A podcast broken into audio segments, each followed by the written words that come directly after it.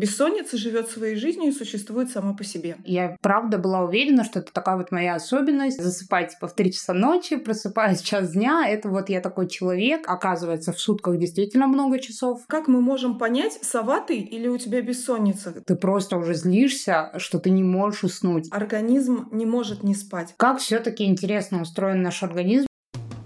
Люби свое дело, психолог. Люби свое дело, повар. Люби свое дело, тренер. Люби свое дело, директор. Люби свое дело, предприниматель. Люби свое дело, человек.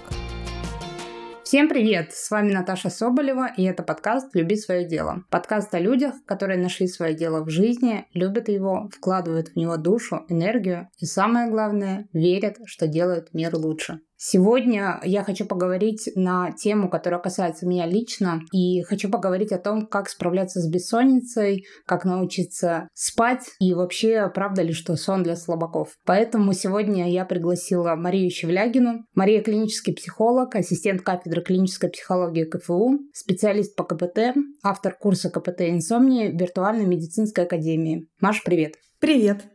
Спасибо, что пригласила на свой подкаст. Он замечательный. Я слушала твои выпуски последние несколько дней. И, конечно, я рада приветствовать всех, кто нашел время для того, чтобы послушать наш разговор о такой важной теме, как сон, и о такой, к сожалению, часто встречающейся проблеме, как бессонница. Маша, спасибо, что согласилась. Сразу скажу, что я давно хотела Машу позвать. Тут будет сейчас небольшое признание. Как раз в начале выпусков я рассказываю, как познакомилась с человеком. И тут очень интересная история. Может быть, кто-то, кто слушает мой подкаст, э, знает про Док Псифест. Док Псифест — это фестиваль доказательной психологии и психиатрии, который проводит моя подруга Катя Накой. Я уже второй год участвую и как спикер, и как организатор в фестивале. И вот в этом году Маша выступала с темой про бессонницу, рассказывала про инструменты КПТ, а я, как человек с бессонницей, как выяснилось, слушала ее лекцию, кстати, слушала дважды, и поняла, что прям очень нужно позвать и поговорить. Ну и, конечно, спасибо тебе большое за такие теплые слова про подкаст. Это прям очень приятно. Почему я решила тебя позвать и почему хотела об этом поговорить? И вообще там такая долгая же история. Я тебе давно писала, что хочу тебя позвать в подкаст. Но в январе, там, до январских праздников, понятно, вообще на это не было времени, я особо не записывала выпуски. А в январе я сначала думала тебя позвать, а потом у меня случился очередной сбой со сном. Мне было очень сложно, тяжело спать. И я прям засыпала в 6 утра, и в одну прекрасную ночь, когда я в 6 утра обнаружила себя листающей рилсы, я просто встала и пошла пересматривать твою лекцию. Пересмотрела ее все от и до, записала вообще все, что ты говоришь. Кстати, э, ссылка на записи будет в описании к этому выпуску. Рекомендую всем приобрести записи и посмотреть как раз про бессонницу, если вам это тоже актуально. И я пересмотрела лекцию и решила, что во что бы то ни стало, я буду делать все, что ты там рекомендовала, все, что ты говорила, и э, начала изо дня в день все это повторять, все делать. И мне действительно это очень сильно помогло. Помогло до тех пор, пока у нас тут не случилось землетрясение. Мне стало в какой-то момент страшно засыпать, и у меня снова все сбилось. Но э, после того, как я написала тебе, и мы договорились о подкасте, я решила, что будет странно, если мы будем говорить с тобой в подкасте, а я такая, алло, я снова не сплю до 6 утра. И поэтому я снова вернулась ко всем э, рекомендациям твоим. И вот уже там три дня я снова хорошо сплю. Так вот, такое длинное предисловие. Но давай э, для начала, наверное, мне хочется, чтобы ты вообще подняла на поверхность вопрос того, насколько распространенное явление бессонница, потому что я как человек, как оказалось, с бессонницей поняла это только вот в 34 года. Как так происходит? Вообще бессонница это одно из самых распространенных нарушений сна, пожалуй, даже самое распространенное. И некоторые из симптомов этого расстройства встречаются, ну, примерно у каждого третьего-четвертого человека. Те или иные, например, сложности засыпать, сон невосстанавливающей силы. Но если мы говорим о клиническом диагнозе да, бессонницы как полноценном расстройстве, то это каждый десятый встреченный нами на улице человек. Ко всему прочему, а, сейчас вышел новый гайдлайн, обновленный в 2023 году, в августе он был опубликован, и там говорится о том, что практически все ментальные расстройства, физические заболевания, хроническая боль способны вызывать бессонницу. То есть сложно себе представить, что человек, например, узнал о каком-то диагнозе и продолжает спокойно спать, например, да, или мучается с хронической болью, и у него нет проблем со сном. И именно поэтому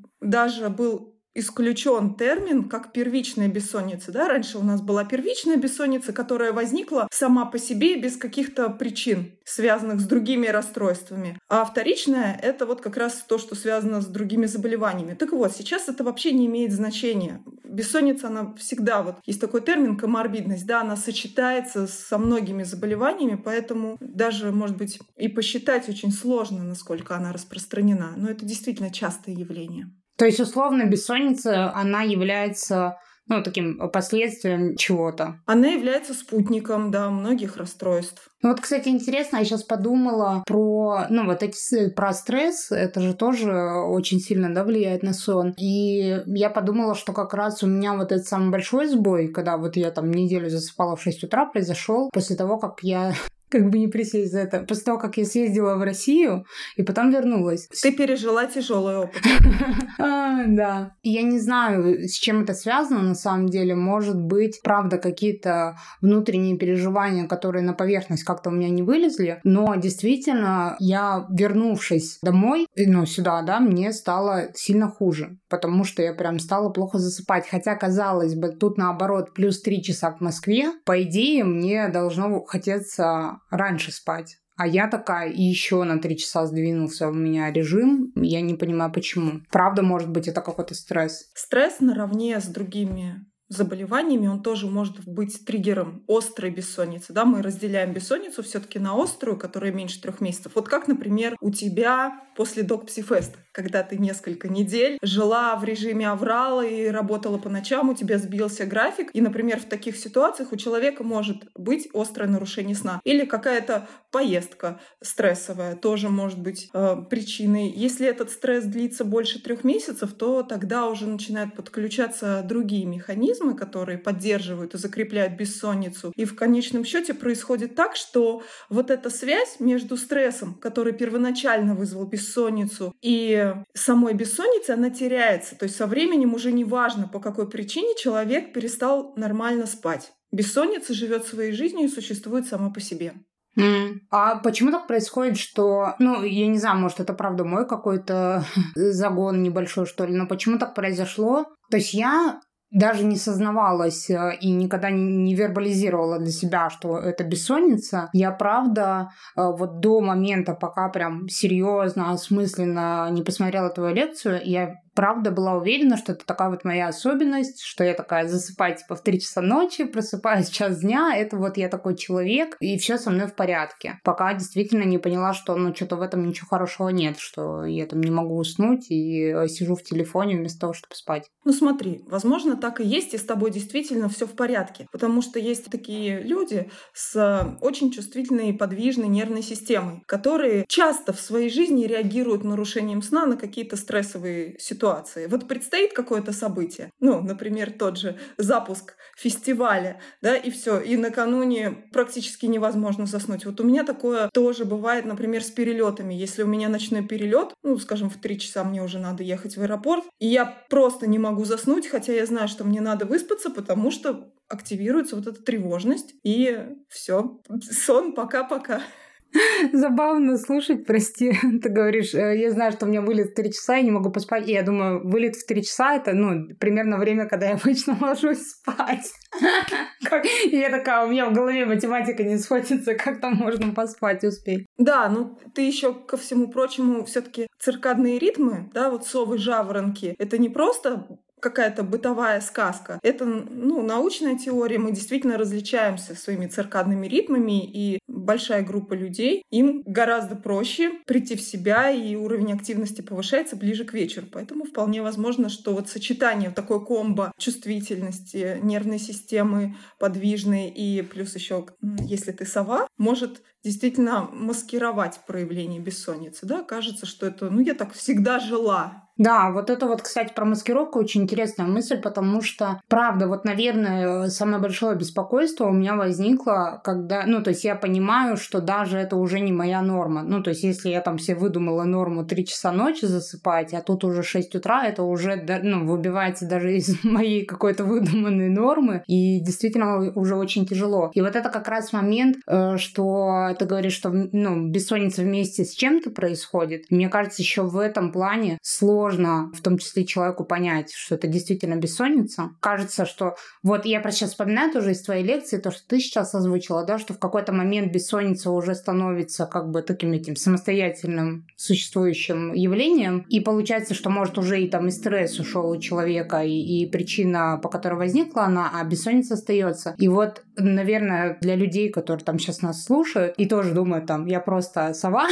А, а я думал, сова. Как посмотреть на свою жизнь или на свой сон, чтобы вообще, в принципе, проанализировать, а не бессонница ли это? Ну, есть ли вообще какие-то рекомендации? Да, я думаю, здесь есть смысл проговорить диагностические критерии. Их всего четыре. Да? То есть мы говорим о том, что бессонница — это не просто отсутствие сна или отсутствие режима. Это сложности с засыпанием. То есть человек засыпает дольше, чем полчаса. Он может ворочаться в кровати несколько часов. Некоторые мои клиенты действительно не могут заснуть до 6 утра либо это нарушения, связанные с поддержанием сна, или же ночные пробуждения. Да, то есть человек просыпается ночью и снова не может заснуть. Их может быть несколько за ночь. Также это сон не восстанавливающий силы. При этом все вот эти нарушения, о которых я говорю, они должны быть больше трех раз в неделю. Если, например, у человека такие нарушения один раз в неделю, как скажем, у меня по воскресеньям было раньше, перед началом рабочей недели,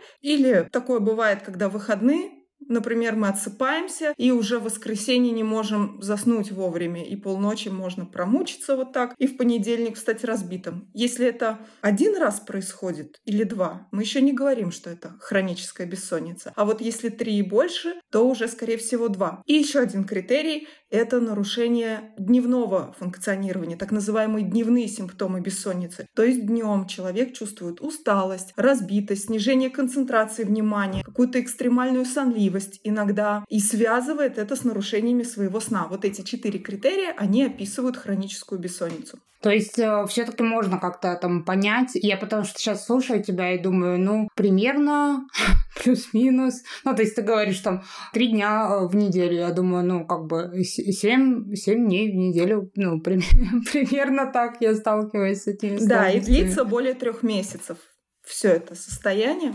Угу. Ну, все попадает под критерии. Длится больше 20 лет. Ну, и вот, кстати, такой момент следующий, да, что вот эта вот история, блин, с, сова, с совами и жаворонками, на самом деле я сейчас прям какую-то даже злость на этот счет испытываю, потому что действительно из-за этого я практически всю жизнь думала, что, ну, как бы, it's okay, что я не сплю по ночам, что там я просыпаюсь очень поздно, и вообще тут вот как раз, когда я воспользовалась твоими рекомендациями, стала просыпаться без будильника в 10 утра, я поняла, что вообще-то на самом деле, оказывается, в сутках действительно действительно много часов. И до того, как наступает темнота, вообще там нужно много чего успеть. Если ты встал не в час дня или там не в два часа дня. Но вот эта история про сов и жаворонков в том числе мешает заметить какие-то проблемы со сном и вообще с этим что-то сделать. Потому что ты просто как бы принимаешь это как данность и ну, ни к чему не идешь. И ничего не пытаешься решить. Хотя вот э, я прям по себе знаю, как это фигово, когда ты лежишь в кровати, ты ворочаешься, ты просто уже начинаешь в какой-то момент злиться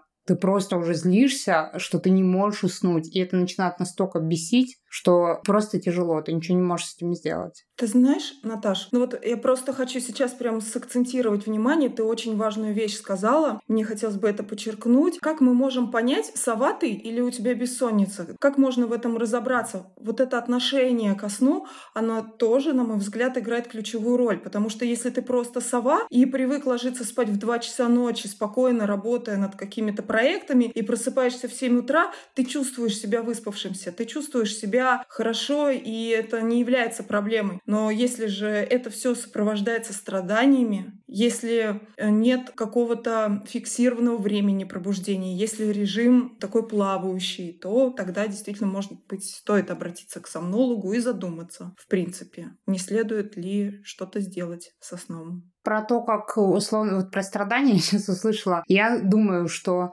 ну, я не знаю, там, кто, может быть, слушает, э, себя в этом узнает, но вот у меня ночью как раз страданий вообще нет. Ну, то есть я там э, листаю рилсики, моя жизнь э, наполняется этими красками чужих жизней, и все хорошо. А страдания у меня происходят как раз утром, когда я пытаюсь оторвать себя от кровати, мне тяжело. Хотя, ну, не всегда. Действительно, чем больше какая-то там нагрузка у меня, тем сложнее мне становится. Но в целом еще вот второй такой момент про усталость днем, да, про какое-то там ощущение, что хочется там, не знаю, спать или в принципе тяжело. Я еще думаю, что, ну, есть люди, которые просто у них, ну, настолько перегруженный график, например, да, что э, это же тоже может казаться, ну, я просто дофига работаю, поэтому я так устаю. И, и тоже не связать это со сном. Ну, то есть тут, мне кажется, так много подводных камней, которые мешают вообще задуматься, что это проблема какая-то с бессонницей может быть. Обычно на практике это происходит так. Если для человека важна его работа,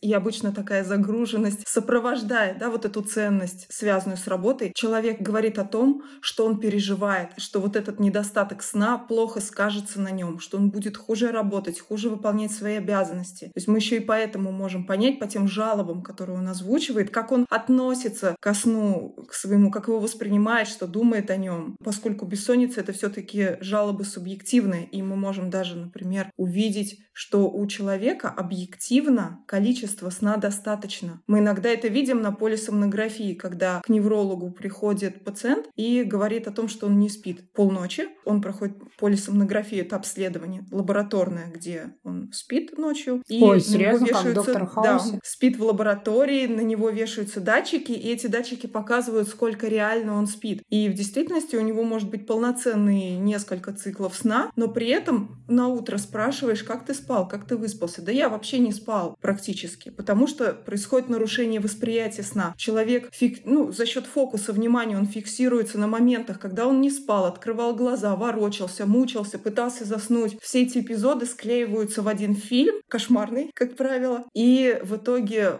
он субъективно воспринимает свою нехватку сна как более критическую, чем она есть на самом деле. Ну да, это вот бывают такие ночи у меня, ну то есть я обычно, у меня нет проблемы с просыпанием, то есть я э, засыпаю и я как бы сплю, я не просыпаюсь ночью. Но бывают такие ночи, когда кажется, что я там уже, не знаю, всю ночь не могу уснуть, хотя объективно, если так проанализировать, я понимаю, что все-таки были какие-то моменты, когда я засыпала, просыпалась, просто кажется, что как будто это секунда была этого сна, на самом деле там, не знаю, полтора часа прошло прошло. И вот, кстати, еще один момент, с чем связана вот эта вот история, когда там ложишься, засыпаешь, просыпаешься, тебе кажется, что прошло пять минут, а на самом деле вся ночь. Вот э, у меня, кстати, давно такого не было, но есть такая штука. Хороший вопрос. Возможно, я точно, конечно, ответить не могу, но, возможно, это связано с тем, что накануне был сложный день или вообще был сложный период жизни, нервная система находится в перевозбужденном состоянии, и вот такой происходит выброс энергии. Она вот э, получает такую разрядку, возможно. То есть, типа, человек спит, но э, не особо понимает, что спит? Либо же это может быть разновидность поверхностного сна.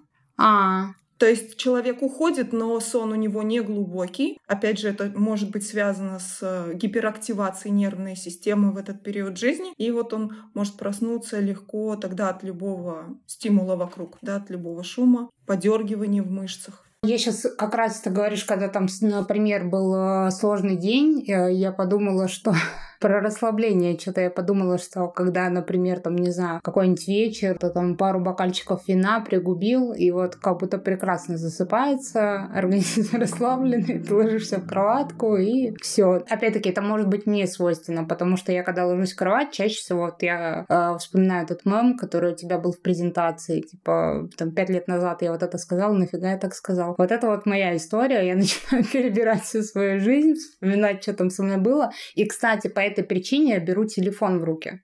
Ну, чтобы не думать о всяких штуках, э, я беру телефон, чтобы отвлечь себя. И в итоге залипаю в телефон. И вот тут как раз про телефон. А, я сейчас, э, когда шла э, на запись, мужу сказала, что вот будем про сон записывать подкаст. Он, кстати, когда я проводила эксперименты, ночью вставала, уходила из кровати, он все время говорил, спроси, пожалуйста, у Марии, обязательно ли тебе нужно уходить из кровати? Может, ты можешь остаться и почесать мне спинку и не уходить из кровати кровати. Я сейчас ему сказала, что э, иду записывать выпуск про сон, и он попросил задать вопрос. Если вот так с нами происходит, что условно, например, мы сидим в телефоне, листаем, встречаем какой-то рилс, в котором какой-то тоже эксперт, специалист рассказывает про то, как важно спать, и что нужно там отложить телефон, лечь спать. Что с нами происходит? Почему мы такие, угу, сохраняем как полезное и листаем дальше? Ну, то есть это же очевидно, что нужно хорошо спать. Это очевидно, что сон — это важная часть жизни. Почему же тогда мы все это понимаем, почему тогда мы не спим и так у многих людей распространяется бессонница. Что такое Reels для тебя, например, Наташа?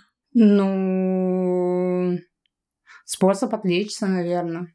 Вообще Reels, они приносят положительные эмоции. Да? Reels — это отдых, и это легкий способ для нашего мозга получать дофамин. Поэтому от этого тяжело отказаться, и действительно в моменте сложно оторваться. И часто в течение дня, когда мы заняты делами, погружены в свои проекты, у нас мало бывает времени на себя. Мало времени просто на отдых, мало времени просто на то, чтобы позалипать во что-то и потупить как говорится. И э, когда такая возможность появляется перед сном, очень сложно от этого отказаться, потому что это потребность. Кстати, у меня правда такое есть, что я такая, так, я сегодня рилсы не смотрела, ну-ка, ну-ка, давайте-ка восполним. Да, то есть такое некое время, возможно, наедине с собой и со своими автоматическими мыслями, которые в этот момент, конечно, продолжают возникать. Я подумала, что вот я задала вопрос, а потом думаю, ну как бы объективно люди э, уже много времени знают, что курение вредит здоровью, и все равно есть люди, которые продолжают курить, да, и тут также со сном. Мы все объективно понимаем, что сон это хорошо, классно и полезно, но продолжаем вредить своему сну. Я вижу, мы соскальзываем в тему зависимости. Это интересно и забавно, потому что зависимость — это еще одна тема, которой я 12 лет плотно занималась. Ого! Вот это да. Ну, как будто же все это тесно сплетено, потому что я, ну, может быть, правда, я так вслух этого не говорила, но я объективно понимаю, что даже вот эта история, когда я предпочитаю не попробовать заснуть, а что-то посмотреть и почитать, и там, не знаю, какие-нибудь телеграм-каналы перепроверить, это тоже, ну, не совсем ок для меня. То есть это история про то, что я, ну, замещаю одно другим. Понятно, что это что-то, что приносит мне вот этот быстрый дофамин, дофамин, да, вот эта вот быстрая реакция какая-то, полистать, посмотреть. И даже когда вот мы с мужем, когда я начала этот эксперимент после твоей лекции, и мы с мужем договорились, что в 12 часов мы сдаем друг другу телефоны. То есть он забирает мой телефон, я забираю его телефон, мы кладем там на тумбочку, мы можем еще там, не знаю, потусить, посидеть, поболтать или даже там что-нибудь на ютубчике посмотреть, но без телефонов и э, потом мы ложимся. Так себе замена телефона на YouTube, но, по крайней мере, я не погружаюсь, вот, ну, не разгоняю этот свой мыслительный процесс, и мне действительно начинает хотеться спать. Но вот эта история про то, что, ну, как будто бы бессонница, что она, она же не сейчас возникла. И вот этот второй вопрос, который я хочу тебе задать, если посмотреть назад, там, в прошлое, когда у людей не было этих, блин, э, гребаных телефонов, рилсов и вот этих всех запрещенных сетей, что люди не страдали бессонницей? Страдали, но бессонница, она возникает не потому, что мы сидим в телефонах, в Reels, а потому что мы можем другие стратегии поведенческие вредно использовать для того, чтобы пытаться заснуть, да, для того, чтобы отвлечься, когда ты не можешь заснуть. Чаще всего да, мы пытаемся заснуть. Да, человек заставляет себя засыпать, и этого уже, одного этого может быть достаточно для того, чтобы начала закрепляться хроническая бессонница. Да. Не обязательно даже телефон в руки брать. Можно книжку. Читать книжку в кровати, смотреть кино, и это тоже, собственно, также будет работать. Или же он, например, может лежать и часами думать о чем-то, часами фантазировать о будущем, например, да. И это тоже механизм, закрепляющий бессонницу.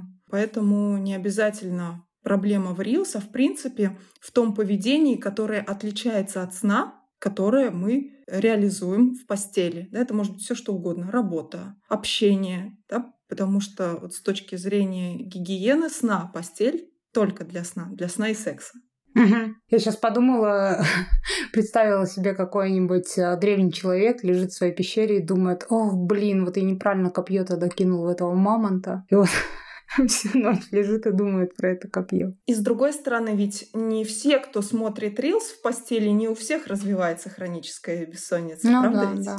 Да. Но это, наверное, я об этом, видишь, так много говорю, потому что для меня это прям такая... А может быть, кстати, меня просто зафиксировалось, что вот это осознание, что у меня бессонница, пришло в момент, когда я смотрела Reels, и я такая, хоп, и у меня закрепилась эта связь. И поэтому мне в том числе кажется, что если я убираю телефон из своей жизни, то как будто я делаю огромную работу для своего сна. А это, кстати, на самом деле может быть не так, потому что я же при этом продолжаю про всякую фигню лежать и думать. Ну, это часть часть работы, и она тоже важная, которую ты проделываешь над собой, и стоит отдать этому должное. Но это все рекомендации твои, действительно, они очень важные. И вот ты говоришь про то, что, ну, про попытку, да, мне прям хочется сказать, попытка заставить себя спать. И я думаю, что многие люди с этим сталкиваются, когда ты лежишь, действительно, просто пыжишься в кровати, пытаешься заснуть. И я когда-то, наверное, может быть, пару лет назад где-то прочитала, что если вы не можете уснуть и просто лежите в кровати, а, это тоже хорошо, что вы, типа, расслабляетесь, и в этот момент а, вы делаете полезное для своего тела. А потом я услышала в твоей лекции как раз, что это нифига не так. Можешь, пожалуйста, поподробнее рассказать? Ну, тут люди не слушали э, прекрасную лекцию твою, да? Почему вот это все таки важно уходить из кровати, если ты не можешь уснуть? Потому что по факту человек, для которого уже вопрос сна приобрел значимость, и он пытается заснуть, лежа в кровати, переживает о том, как он будет чувствовать себя завтра, пытается контролировать свой сон. Для него это не отдых и не расслабление. Он не отдыхает на самом деле. Отдыхать можно, сидя в кресле в другой комнате. Если тело нуждается в отдыхе, и оно физически устало, можно это делать в другом месте. Но если он продолжает лежать в кровати и мучиться, то закрепляется негативная, вредная для нас ассоциативная связь. Постель равно бессонница. Вот Иван Петрович Павлов, э, известный всем благодаря собачкам, и условному рефлексу, он говорил о том, что сон э, наступает как условный рефлекс и также бессонница. То есть в норме как это происходит. Например, я пришла с какой-то вечеринки, вся перевозбужденная, вся активная, время уже час ночи, и я думаю, я сегодня вообще не засну. Столько эмоций меня переполняет, но я ложусь в постель, и через 15 минут я уже начинаю дремать, и через полчаса я уже сплю. Вот так работает условный рефлекс. Стоит только лечь в постель, сон нападает. Но у человека, который в постели, занимается другими вещами, в том числе и пытается заснуть, для него постель приобретает совсем другое значение. Это уже не место для отдыха и расслабления, это место для борьбы и для страданий. И мозг эту ассоциацию запоминает, и она закрепляется. Вот несколько таких ночей, когда он мучился, пытался заснуть, и он уже ожидает ночь в тревоге, что сегодня я опять буду мучиться, я опять буду страдать, он ложится в кровать, все это повторяется снова, он пытается заснуть, и с каждой новой ночью эта ассоциативная связь все прочнее, и так закрепляется бессонница. Вот именно поэтому важно, если в течение 15 минут вы не, не заснули, причем это субъективное ощущение, не нужно смотреть на часы и проверять, там 15 минут прошло или нет.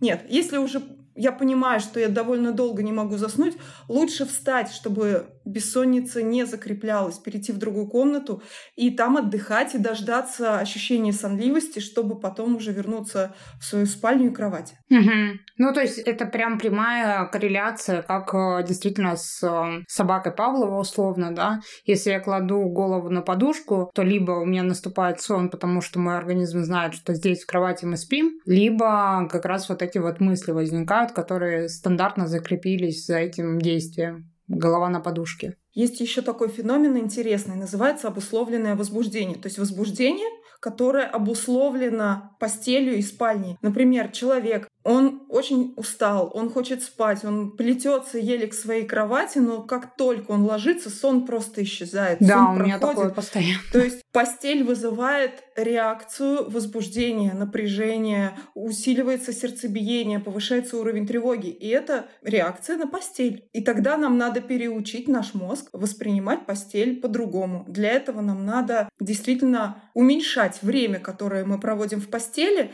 Да, это может казаться, конечно, конечно, обычно мои клиенты без особой радости такое предложение ну, воспринимают, потому что что их ждет? Их ждет ограничение времени, которое они будут в постели проводить. И это значит, что еще больше сонливости, еще меньше надежды на то, чтобы урвать полчаса сна для себя. Да? Ну, то есть это вот такие будут, может быть, издержки в моменте, в краткосрочной перспективе, но в долгосрочной перспективе мы приведем приводим сон в порядок, мы его консолидируем вокруг ночного времени. Будет действительно увеличиваться дневная сонливость, но это в итоге позволит человеку быстрее засыпать, глубже спать, он перестанет бояться кровати, и несколько таких успешных э, в плане засыпания ночей вот эту условную связь негативную, они ее разрушат. У него появится новая, вот как раз та самая ассоциация, которая нам нужна. Постель равно сон. Он уже перестанет бояться, он уже будет уверен в том, что его организм способен генерировать сон. Ну вот, кстати, интересный момент, что я точно заметила, пока проводила эксперимент, что раньше у меня была вот эта история. Я ложусь в кровать, только я кладу голову на подушку, у меня в голове сразу возникает мысль, которая, ну, как бы присуща мне для вот этой руминации. И я начинаю о ней размышлять. И вот когда я начала делать эксперимент как раз по сну, да, и твоими рекомендациями пользоваться, и начала действительно вставать, уходить из кровати, я там придумала для себя а, собирать японские кроссворды, рекорды по ночам. И там, как только меня клонит сон и стала ложиться, я, ну вот на вторую неделю стала замечать, что я ложусь, и у меня не возникает вот этого вот э, привычного включения мыслей, да, у меня возникает просто какое-то расслабление, что я легла в кровать, и я сейчас тут буду засыпать. И вот как раз история, когда это оборвалось, когда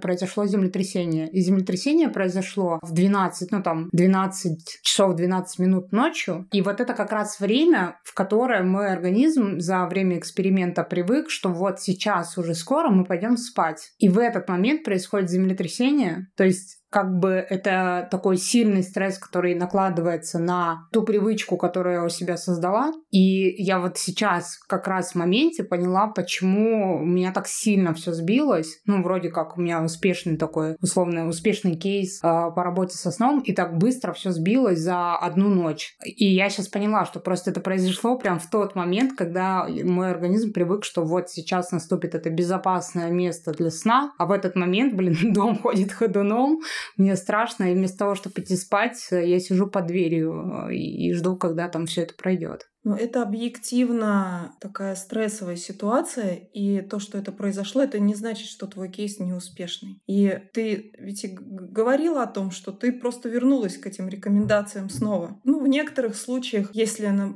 есть такая тенденция, что все это снова начинает закрепляться, можно с мыслями поработать, да, какие страхи остались, может быть, еще после этого события. Ну да, я думаю, что это определенно точно. Ну вот первую неделю точно у меня была вот эта мысль, что я лягу в кровать и случится землетрясение, лучше вообще не ложиться в кровать. И поэтому я э, даже не шла спать. Ну, то есть, условно, муж шел, ложился спать, а я оставалась в гостиной, сидела на диване, э, что-нибудь еще там проверяла этот сайт, э, где пишут про землетрясение. Действительно был такой момент. Правда, и это очень сильно влияет. И вот сейчас спрошу тебя, есть ли какая-то закономерность, что вот как в моем случае, если я уже поработала с этим, да, вот три недели я восстанавливала свой сон, у меня это получилось, я действительно стала засыпать в час ночи, просыпаться в 10 утра без будильника. И есть ли взаимосвязь между этим, что я теперь тот человек, которому легче э, снова вернуться на эти рельсы? Или все-таки это заново процедура происходит? Да, это доказанный факт, что люди, которые прошли КПТ инсомнию, соблюдали вот эти рекомендации, связанные с ограничением сна, а, они, даже если у них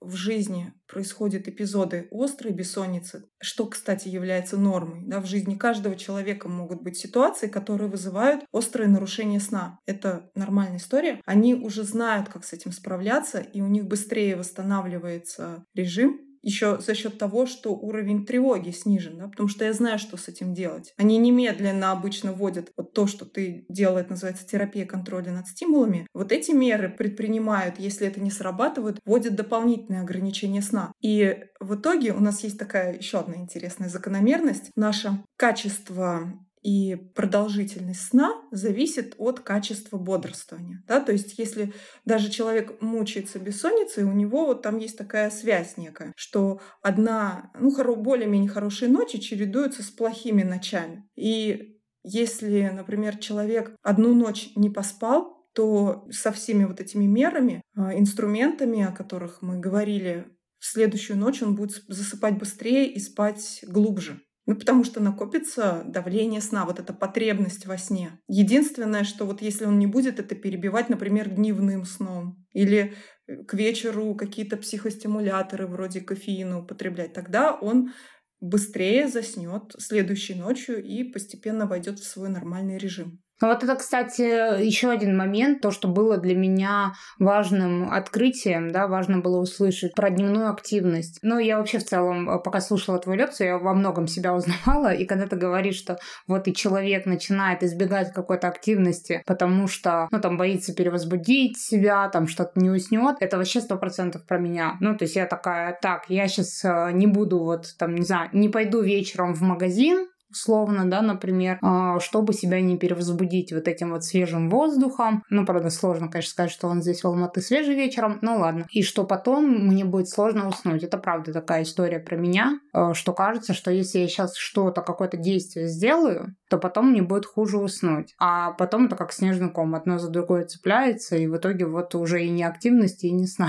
и ничего нету. Да, такое часто бывает. Люди консервируют энергию, берегут силы, отказываясь от от э, значимых для себя вещей, от прогулок, от встреч, но в итоге это может привести к таким опасным последствиям, что бессонница как будто подчиняет себе всю жизнь человека, отбирая у него все важное, что у него было. И в связи с этим вот эта проблема с нарушением сна становится еще более острой. Еще больше катастрофизирующих мыслей на этом фоне возникает, да, что у меня, меня нет отношений из-за бессонницы, потому что я никуда не хожу, ни с кем не встречаюсь. У меня нет друзей из-за бессонницы, потому что я боюсь перевозбудиться вечером э, в пиццерии. У меня с работой проблемы из-за бессонницы, потому что я отказываюсь от каких-то проектов, которые потенциально могли бы быть полезными для моего развития, потому что я думаю, что я не вытяну и не справлюсь из-за того, что у меня нарушение сна. Поэтому Справиться с этим можно только преодолев избегание, да, наоборот, сделав свои будни активнее, планируя эту активность. Это, во-первых, позволит нам убедиться, что даже несмотря на сонливость, мы можем многое. Что бессонница не отобрала все, что было важно, да, что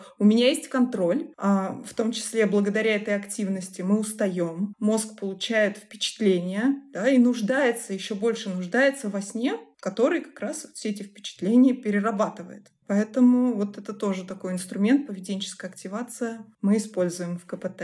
Ну, это, кстати, мне кажется, очень вообще в целом все, конечно, взаимосвязано. Я сейчас, пока тебя слушала, подумала про точку выбора и про то, как часто мы ее проходим, да, и я сейчас тоже вспомнила себя, как раз там вот ночь землетрясения, естественно, мы там нифига не спали, утром я проснулась очень разбитая, а у меня как раз была вот эта встреча о продажах, которую я проводила для Феста. И я понимаю, что мне сейчас предстоит там два часа говорить о продажах, а у меня нет сил. И вот это вот момент, когда ты выбираешь, ну, я все-таки это сделаю, или у меня была мысль, надо все отменять, э, как бы у меня вообще-то есть веские основания, чтобы это отменить. И вот это вот э, ты проходишь этот выбор, как бы заглядывая, да, за этот забор, ты все равно понимаешь, что тебе это принесет, потому что в итоге-то э, этот день прошел у меня вообще превосходно, классно, и вечером я очень хотелось мне спать, да, но вот это вот тревога тревога просто, что повторится землетрясение, просто не дала. Но по сути, действительно, я могла бы от этого от всего отказаться, но на качество моего сна это абсолютно бы никак не повлияло. Совершенно точно. Очень долго думала, чему посвятить сегодняшнюю рекламную паузу в подкасте. Выбирала между анонсом своей группы поддержки по продажам или благотворительной акцией. И моя меркантильная душонка проиграла. Поэтому сегодня я рассказываю вам про благотворительную акцию. Если кто-то из вас помнит, у меня не так давно выходил подкаст про инклюзивность. Мы его записывали с Натальей Каменчик, а, специалистом по инклюзии из детского инклюзивного центра в Санкт-Петербурге, который называется Йом-Йом. Выпуск очень классный называется «Как э, жить со своими особенностями в мире особенностей других». Рекомендую послушать. Ну и сегодня я хочу рассказать, что в декабре я была у ребят в гостях. У них великолепное, огромное и очень дорогое пространство. И я там ходила, смотрела, какие прекрасные, замечательные, классные люди делают этот проект для детей. И душа прям радуется, когда видишь, что такие замечательные люди – делают то, что для них важно, реализовывают свои ценности, несмотря ни на что. А пока я смотрела на то, что там внутри происходит, я поняла, что все это стоит огромных денег. Все эти игры, специальные инструменты, вспомогательные какие-то декорации, Все это очень дорого. И я спросила у ребят, как мы можем им помочь. И ребята рассказали мне, что очень давно дети центра и педагоги сами хотят э, купить микроскопы для детей, чтобы проводить с ними интересные, увлекательные э, исследовательские мероприятия с помощью микроскопов. Поэтому я организовала специальный сбор для э, Центра инклюзивности Йом-Йом. Ссылочка на этот сбор будет под выпуском. Я призываю вас сделать полезное, доброе классное дело и внести свой небольшой и посильный вклад в этот сбор. Переходим по ссылочке, оставляем свой донейшн, а, я свой донейшн там уже оставила. Сбор идет до конца февраля, но если мы не соберем деньги, я его продолжу, потому что деньги мы соберем и подарим детишкам классные микроскопы. Спасибо всем, кто поучаствует в этой акции. Всем добра! Понятно, что вот мы уже разобрались, что бессонница, она возникает как следствие, да, что она потом закрепляется, остается, перерастает в хроническую. И у меня здесь вопрос, возможно ли такое, что бессонница вот у человека возникла и сама собой исчезла? Возможно ли вылечиться от бессонницы, не применяя какие-то инструменты КПТ, например, в том числе? Да, я не стала бы здесь категорично говорить да или нет, но обычно этого не происходит, потому что существуют вот эти поддерживающие механизмы, да, которые воспроизводят сами себя. Обычно бессонница не проходит сама. Обычно, если она настолько сильно мешает человеку, он прибегает к снотворным, ну, потому что это самая доступная, общеизвестная а, история про лечение бессонницы. Да, не можешь спать, выпей таблетку.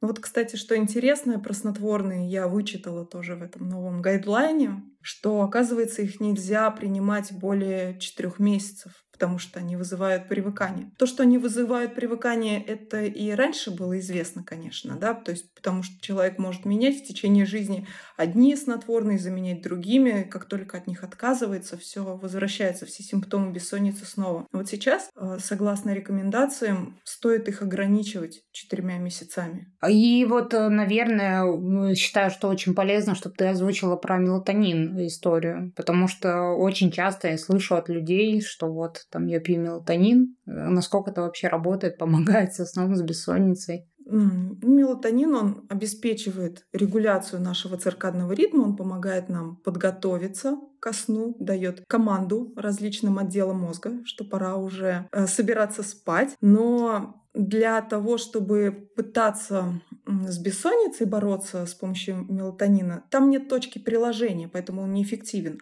Он будет эффективен при джетлаге, но при бессоннице он не поможет, потому что бессонница поддерживается поведенческими механизмами, да, вот этими вредными привычками, связанными со сном, и мыслями человека, которые возникают у него в ответ на нарушение сна и когда он лежит в постели. То есть вот она, та причина, которая поддерживает бессонницу. Она не в мозге, ну, не в поражении ткани, это не органическая причина. И даже если, допустим, бессонница была связана с какими-то органическими изменениями, то все равно вырабатываются поведенческие механизмы. Вот, кстати, поэтому и тоже перестали делить ее на первичную и вторичную, потому что все равно она поддерживается вредными привычками. Ну, а может ли мелатонин, как, не знаю, условно, как плацебо работать? Ну, так обычно и бывает, но это, ну, в течение двух-трех недель этот эффект сходит на нет. То есть обычно мелатонин иногда, как плацебо, может работать таблетка снотворного, которая лежит рядом на тумбочке. Например, у меня есть клиенты, которые говорят, мне иногда достаточно просто положить рядом с собой таблетку препарата, который мне назначили. Я знаю, что он там есть, что я в любой момент могу его выпить, если посчитаю нужным. Меня это успокаивает, и вот это так может тоже работать. Интересно, как? Ну вот, кстати, несмотря на все мои проблемы со сном, у меня никогда не возникало мысли э, выпить снотворные. Наверное, потому что в свое время я посмотрела какие-то сериалы, и у меня снотворные закрепились э, не как средство против сна, а как э, средство для чего-то плохого. И, наверное, типа я его избегаю в своей жизни. И я почему спросила, может ли пройти бессонница сама собой, потому что я почему-то подумала про молодых мам, ну или вообще молодых родителей, да, которые в первый год год жизни ребенка сталкивается с огромными, мне кажется, проблемами поспать, в принципе, да, вынужденными, наверняка же тоже сбиваются и ритмы, и сон, и вообще уходит там глубина сна в том числе. Обычно же само по себе как-то восстанавливается, или я заблуждаюсь в этом? А, у них могут быть нарушения сна, но это не обязательно бессонница. Обычно у молодых мам как раз-таки за счет дефицита сна и частых вынужденных ночных пробуждений этот дефицит сна накапливается в течение дня. И если они спят, они могут спать очень крепко, поэтому тут не обязательно она появится. Это бессонница. Хотя, конечно, есть категория молодых мам, которые в том числе и ко мне на прием приходят, у которых хроническая бессонница была как раз запущена вот этим периодом переживаний за новорожденного младенца, частыми ночными пробуждениями. То есть бывает по-разному. Угу. То есть даже может быть условно, что, ну, например, молодая мама спит, часто просыпается, да, но при этом в этих перерывах она за счет дефицита сна очень глубоко спит, и это такой восстанавливающий сон, да? Да, организм не может не спать. Мы а, можем прожить без руки, без ноги, без глаза можем прожить, но без сна не можем. Организм все равно возьмет свое. И если вот эта мама будет спать три часа, это будет очень глубокий сон для нее. Мозг, он максимально это время использует для того, чтобы извлечь все самое полезное из этого сна. Как все-таки интересно устроен наш организм. Правда, есть куча этих экспериментов, да, и один из этих самых известных, не помню фамилию участника, что действительно организм не может без сна, а, и что человек не выживет, если не будет спать. Да, и в этом плане мы можем, конечно, доверять своему организму и отпускать немного контроль, связанный со сном, не пытаясь заснуть и позволив организму восстановить это самостоятельно. Ну, только если не появилась хроническая бессонница, конечно. Вообще, конечно, интересно. Такая тема большая, глубокая, и я прям слушаю, понимаю, что, а, наверное, я сейчас еще раз повторюсь, но все равно я прям очень сильно рекомендую посмотреть твою лекцию людям, потому что а, действительно я как человек, который там всю свою жизнь думала, что это не проблема со сном, это не бессонница, это просто я сова, а я думала сова, а оказалось не сова, потому что действительно а, все эти инструменты мне очень сильно помогли. И мне хочется тебя спросить, как вообще так произошло? Стандартно внезапно люди начинают заниматься чем-то, потому что у них, скорее всего, такая проблема. И мне хочется спросить, как так произошло, что ты вообще начала заниматься вопросом бессонницы, так глубоко в это погрузилась? Это была производственная необходимость. Я, конечно, отношусь к людям, которые могут плохо спать накануне каких-то важных событий, но у меня никогда не было хронической бессонницы, и более того, я очень люблю спать, я отношусь к долго спящим людям. Да, я не выиграла генетическую лотерею, есть люди, которым для восстановления сна достаточно там 6 часов поспать, а мне вот нужно 9. Но 9 я, конечно, не сплю, но, в общем, я люблю это дело, и мне хочется, конечно, чтобы э, как можно больше людей тоже могли себе вернуть это качество удовольствия и наслаждения наполнение сном. Но что касается выбора, это связано с моей работой в нейроклинике, и туда много пациентов приходят с нарушениями сна. И поскольку когнитивно-поведенческая терапия, согласно всем мировым стандартам, является методом первой линии, кто-то должен был этим заниматься. Я стала погружаться постепенно в эту тему, и мне понравилось очень. Мне понравилось то, что сам протокол лечения бессонницы, он по большому счету, а, там большая поведенческая часть. Он очень логичный, структурированный. Я очень люблю такие вещи, четкие, понятные. Поэтому я с удовольствием этим продолжаю заниматься. Хотя, честно говоря, поначалу я думала, что это ненадолго наша любовь с э, лечением бессонницы. Но сейчас мне все более интересно в это погружаться. Я вижу, это, пожалуй, та терапия,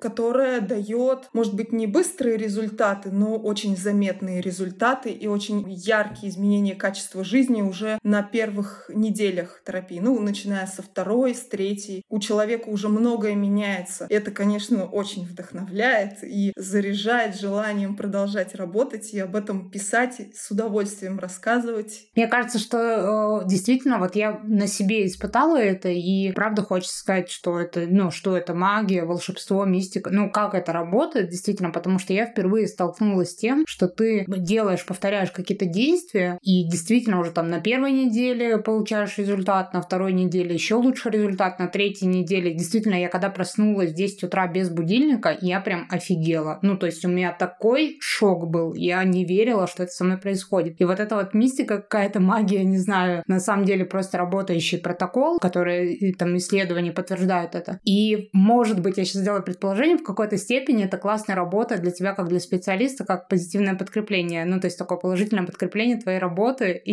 из-за этого хочется все больше и больше с этим работать. Именно так. Ты знаешь, Наташа, это такой кайф, когда перед тобой сидит клиент, и ты озвучиваешь ему, я ему озвучиваю, что ему предстоит делать, да, дальше, в ближайшие недели. И он, конечно, очень этому не рад. И он подвергает это все сомнениям, вот как ты написала у себя в публикации, как мне это поможет. И потом через неделю, через две он с восторгом говорит о том, что да, он спит меньше, но он чувствует себя лучше днем, даже несмотря на то, что сна в часах его стало как будто меньше. Но этот сон упорядоченный, он более глубокий. Именно поэтому качество бодрствования начинает заметно повышаться еще до того, как мы вообще привели сол в целом в порядок. Да, это мотивирует очень сильно, заряжает. Класс, да. Это, кстати, вот я подтверждаю. Действительно, сначала ты думаешь, ну, вообще, что, что за бред? Как этот японский кроссворд ночью в 4 часа утра вообще мне поможет э, хорошо спать. А потом действительно замечаешь эти изменения. Правда, это правда какое-то волшебство вообще. В общем, всем рекомендую, если у вас есть проблемы со сном, рекомендую попробовать э, протокол КПТ. Э, я,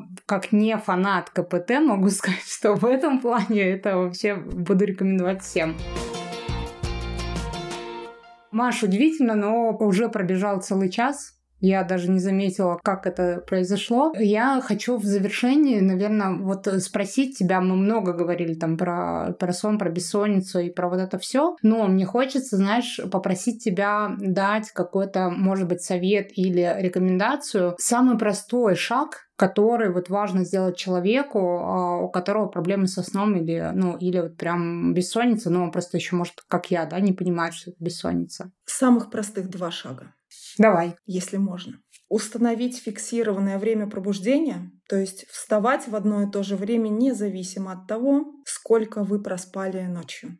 И второй шаг — перестать заниматься в постели любыми делами, кроме сна и секса. В том числе и думать о чем-либо больше 15-20 минут. Это значит, что если вы это делаете, вам нужно встать и покинуть свою постель и спальню. Это третий маленький шаг, но он тоже важный. И пока вы справляетесь со своими проблемами со сном, не спать днем, чтобы сонливость накапливалась и ваш ночной сон был более крепким и глубоким. Спасибо. Звучит действительно, я вот сейчас, ну, пока я это делала, это для меня не звучало так страшно, но сейчас, правда, это в какой-то степени звучит пугающе, потому что как будто бы кажется, что надо много от чего отказаться, условно, да, ну, сильно поменять какое-то свое поведение, и правда, на первых порах может казаться, что это вообще никак не поможет, но я гарантирую, проверено, мной рекомендовано. Но я могу предложить маленькое утешение по этому поводу. Да, это будет действительно действительно несколько тяжелых ночей, когда вашего сна объективно будет меньше. Но сколько классных ночей вы получите возможность обрести потом. Да, несколько. Вот можно посчитать, сколько плохих ночей у меня в год. Да, если у нас, например, в году 52 недели и как минимум 3 плохие ночи в неделю, умножить вот это количество, и вот Против этого, ну, допустим, две недели, да, у меня будет несколько, ну, 14 тяжелых ночей. Такой выбор.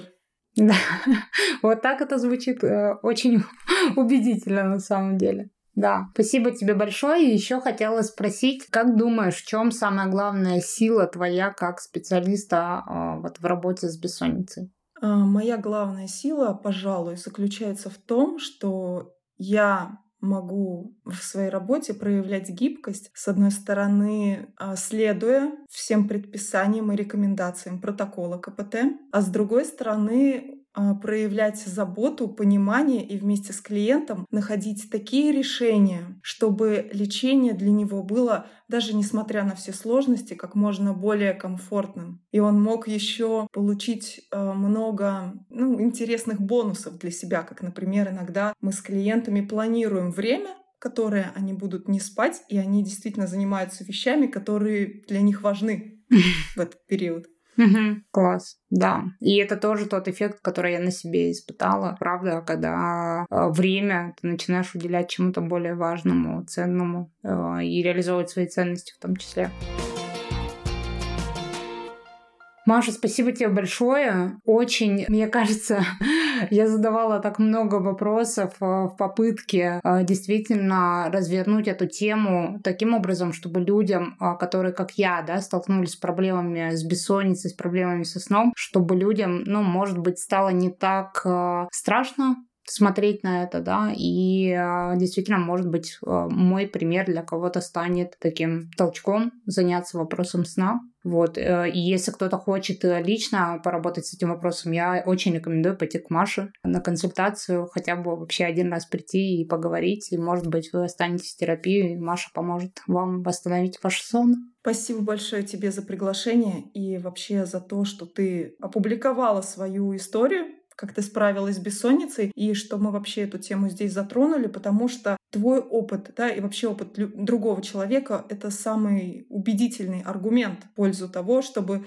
как-то на это решиться. Вот поэтому, я думаю, ты смогла многим помочь посмотреть на возможность лечения сна с другой стороны. А все таки потому что многим людям важно еще и отказываться от таблеток. Да, это, это правда так. Мне было приятно. Спасибо тебе большое. Если вдруг кто-то, кто нас слушает и хочет поделиться, может быть, своей историей, вы можете написать мне, можете написать Маше. А, я думаю, что мы с удовольствием почитаем, ответим, расскажем. И а, правда хочется чуть-чуть а, смелости, что ли, может быть, добавить людям, потому что я никогда особо сон не ценила до последнего времени, а сейчас понимаю, что это очень важный ресурс, который действительно невосполнимый, потому что невозможно нагнать то время, которое которое ты, а, не знаю, вчера не доспал, сегодня его невозможно догнать. Э, и это действительно тот ресурс, который помогает жить более качественную жизнь. Это правда. Маша, спасибо, что ты помогла мне в этом. Я безумно благодарна тебе. Ты просто мой краш с Доптифеста.